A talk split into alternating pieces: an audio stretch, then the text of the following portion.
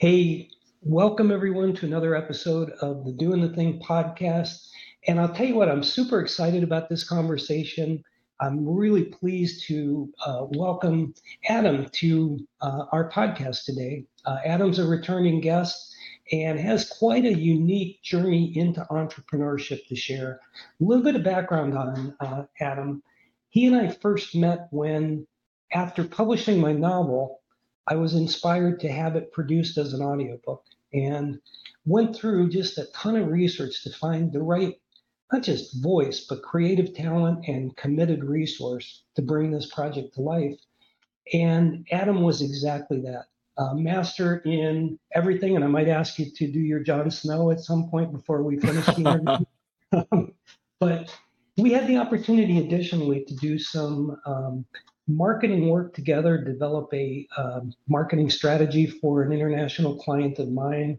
Um, so it's just such a pleasure, Adam, to have you on. Welcome. Thank you so much for having me back. I appreciate it. Thank you. It, it is my pleasure. And, you know, today's topic is really around international entrepreneurship. And mm-hmm. Adam's been on quite a journey in his uh, um, exploration into entrepreneurship. And so Adam, living in a country that doesn't speak your native tongue and developing yourself uh, and resources and um, career pathway from mm-hmm. something in the public sector to entrepreneurship. Tell us a little bit about that journey. Well, indeed. Well, my background, as you know, um, was into acting. And so that's why I sort of then tried to transform it by moving abroad. I thought, how can I take this asset that I have and translate it to a new market. I thought, right, I could pitch myself as an actor here. And I actually saw something pop up on my YouTube at some point, um, which was about being a voice actor. And I thought, that's it. That's an easy transferal. I can do that from basically anywhere. And it was during the time of COVID and also Brexit. So I had the double whammy going on. Um, uh, it was it was really sink or swim in that period. And so I live in Trentino, which is, if you imagine uh, Italy is the boot, right? And it's kicking Sicily, the football. At the top of the leg, I think in your book, if I remember it as well, I'll try not to use swear words, but I think you called them come F me boots. I think was the thing that one of the characters was wearing. And basically, so these like big stocking boots that come all the way up to the top of the thigh. It was something like that, I think, if I remember, in one of the pivotal scenes at the end of your book, in the conduit. And so uh, I live basically right next to the top of the thigh. It's as, it's as close as you can get where the mountains are. So it's a it's not particularly remote. It's um it, it's still accessible by many places, but at the same time, I was thinking, what infrastructure is here? How can I make myself go forward? And as you rightly said, um, the public sector is always the safe sector, right? That's the place that a lot of the Italians, the mentality is get in there, find a way to nest and keep it forever. And so coming here with the mindset of partita IVA, which is self-employment, is a very different game.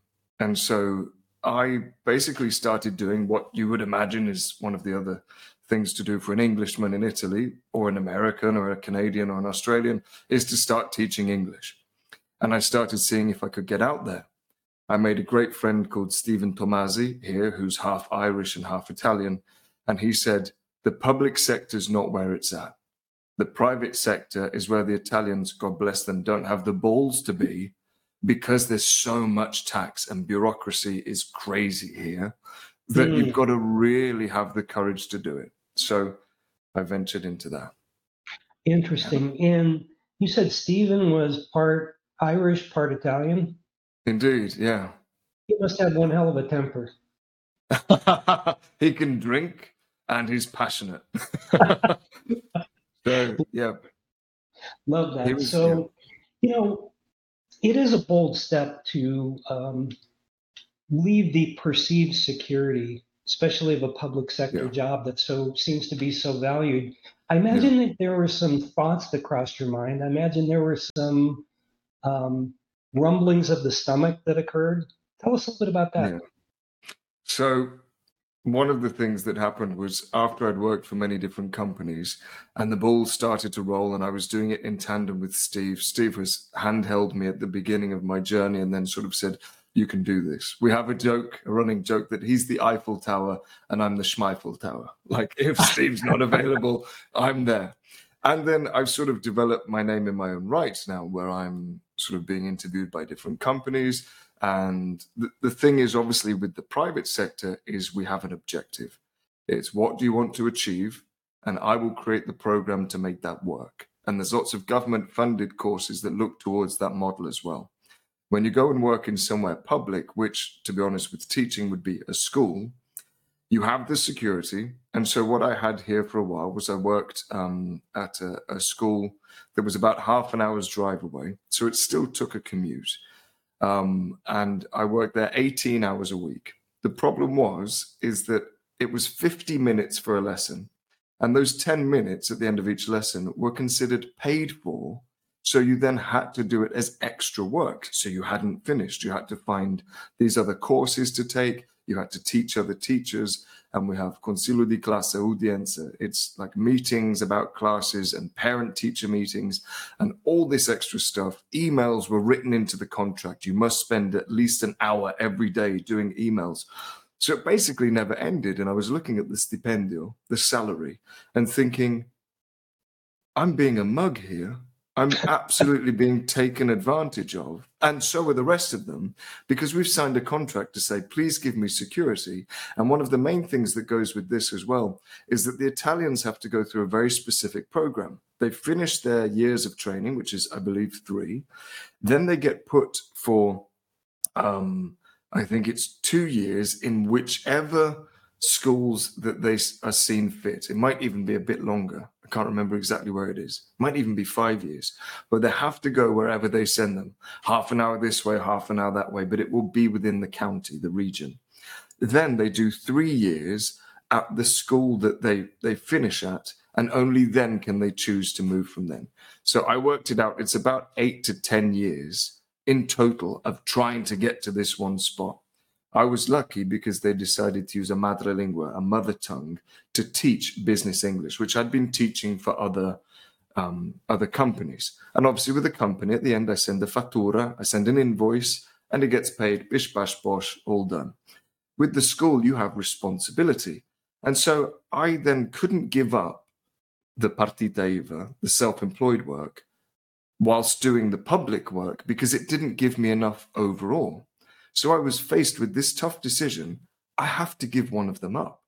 And one of the things that happened in the meantime is I'm with a beautiful Brazilian woman now um, called Brenda, and she is now pregnant. So my baby oh. is on the way. Congratulations. So, Felicitaciones, so my friend. Oh, thank you. Uh, gracias. so, um, oh, did you say, was that Portuguese?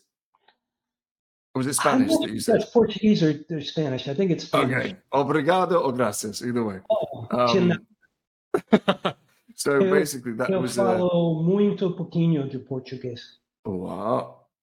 Più di me, more than I do. Um, gonna... So the thing is that with this was a huge sort of weight on my decision as well. Was with our baby, I needed to be more present, right? I want to be a present father, and if I'm traveling half an hour each time and at the same time, I then have got all this work. What am I going to be doing? Having my baby on my lap while I'm doing all this extra work that I'm not being paid for? I don't think so. So I made the big decision. And also, it was affecting my health. This was a huge reason. I spoke with the dirigente, the headmistress, and I said, I'm in a sticky situation now. I'm not sticky, but also a very fortunate situation that I'm becoming a father, but I'm incredibly stressed. I'm losing hair as I'm losing sleep because I can't find all of the time to do it. And so I said, I, I need a smaller contract if possible. She said, It's impossible in the public sector. It's 18 hours or nothing. So I said, Then I'll take nothing. I'm so sorry. And I had to abandon the school, something I didn't want to do. And of course, the students mid program. I'd already worked there for a year and I basically did a term into the second year. That first year, I worked without any extra work and I made just about enough. then, as soon as I'd let go, because I'd kept all of this freelance work going at the same time, I noticed that it started coming in more. I advertised myself well. I started pitching myself towards other companies, and I now make more.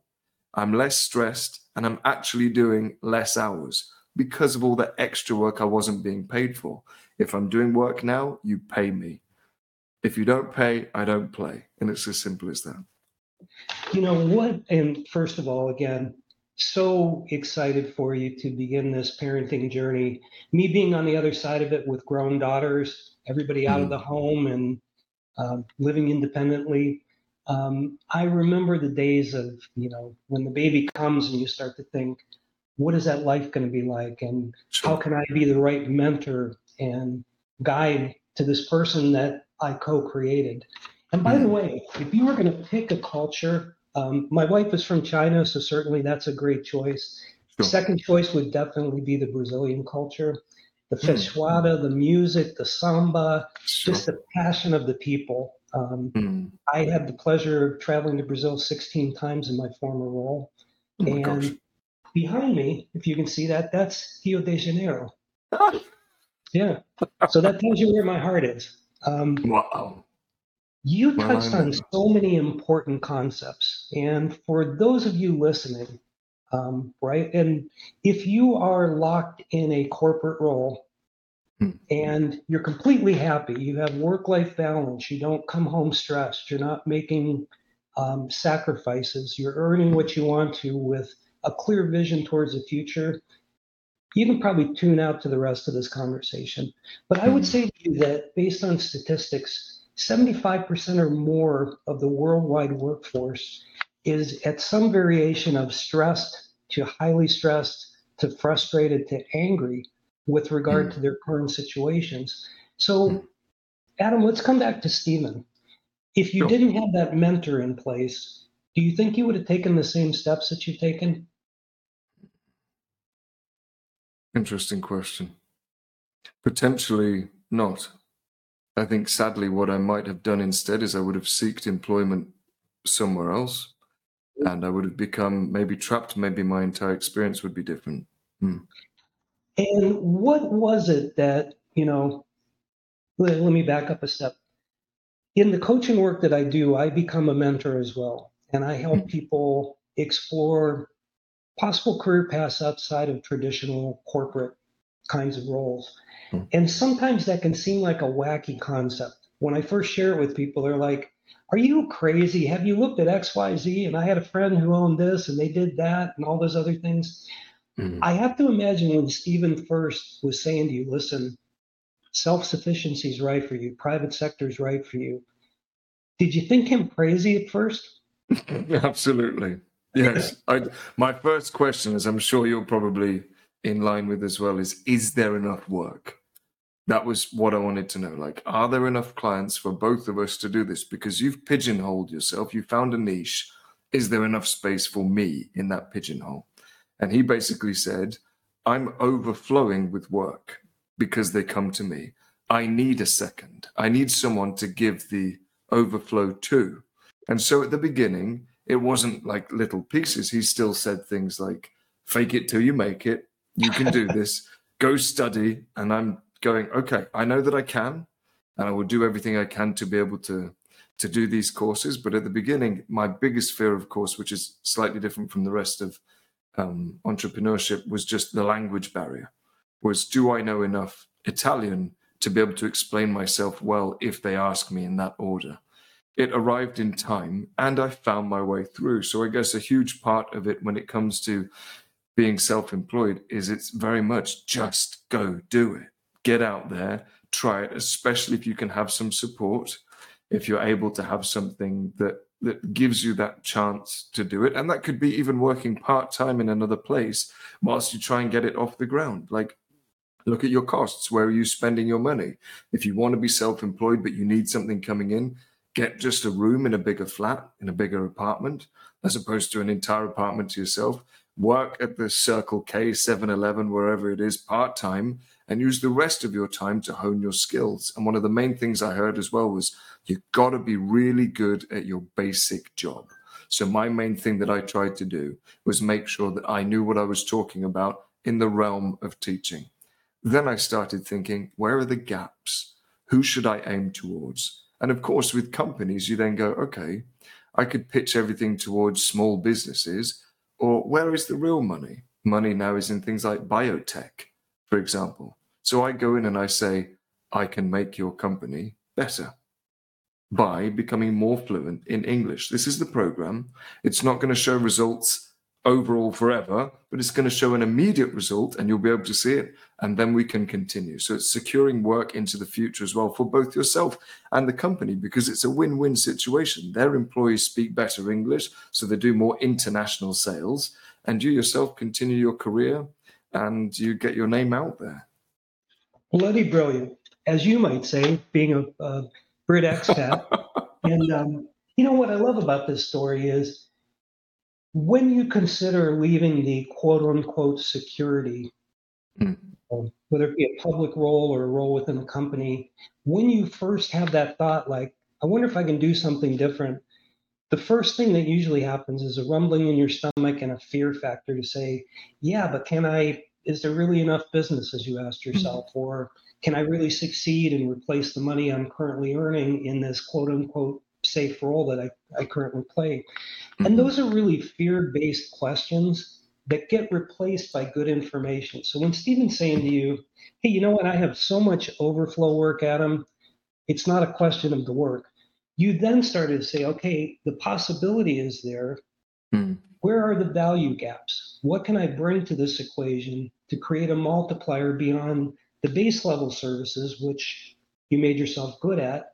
But how can you explore the value you provide to others that not everybody can bring. And that is mm-hmm. just critical to success. Um, mm-hmm. So I love that story. And I also love the fact that, you know, we advocate what we call ILWE, which is to me an awkward acronym, but it stands for income, lifestyle, wealth, and equity.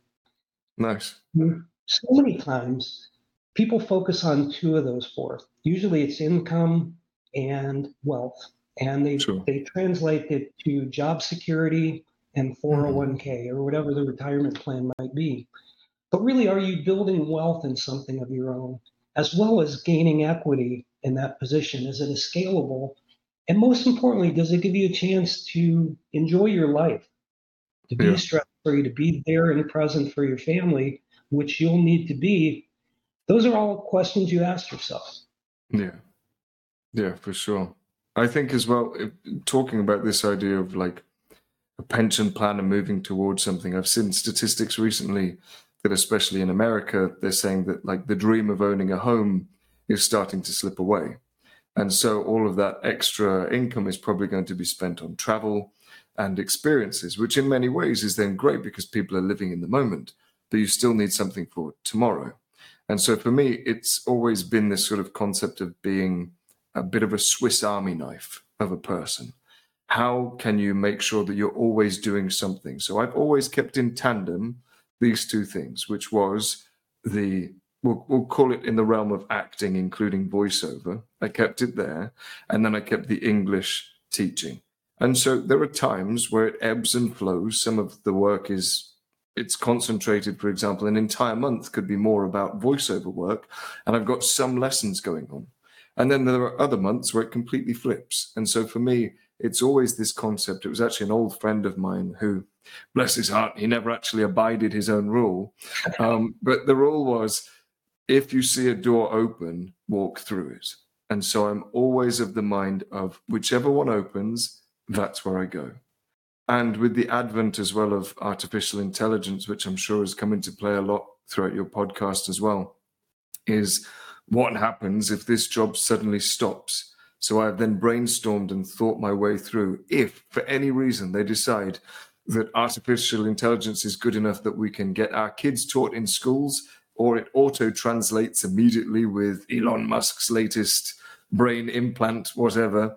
Where is it for me? And maybe it's therapy for the elderly. Maybe it's something that they want to use to keep their brains smart and sharp. And so I would go into Casa di Riposo, to um, to old people's homes, and go in there and help them learn a language as part of a health experience, which we'll always need. So I think it's that diversification and analyzing that you must continuously do if you want to be self employed. Where are those gaps, as you said, in the market, and how can I fill them?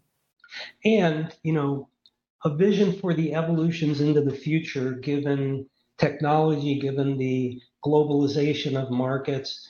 How do you anticipate those future trends is super important as well. This has been fantastic and super empowering, Adam. And as we bring to a close, I have to ask you to do a Jon Snow. My gosh, I feel put on the spot. I don't know whether I can do him.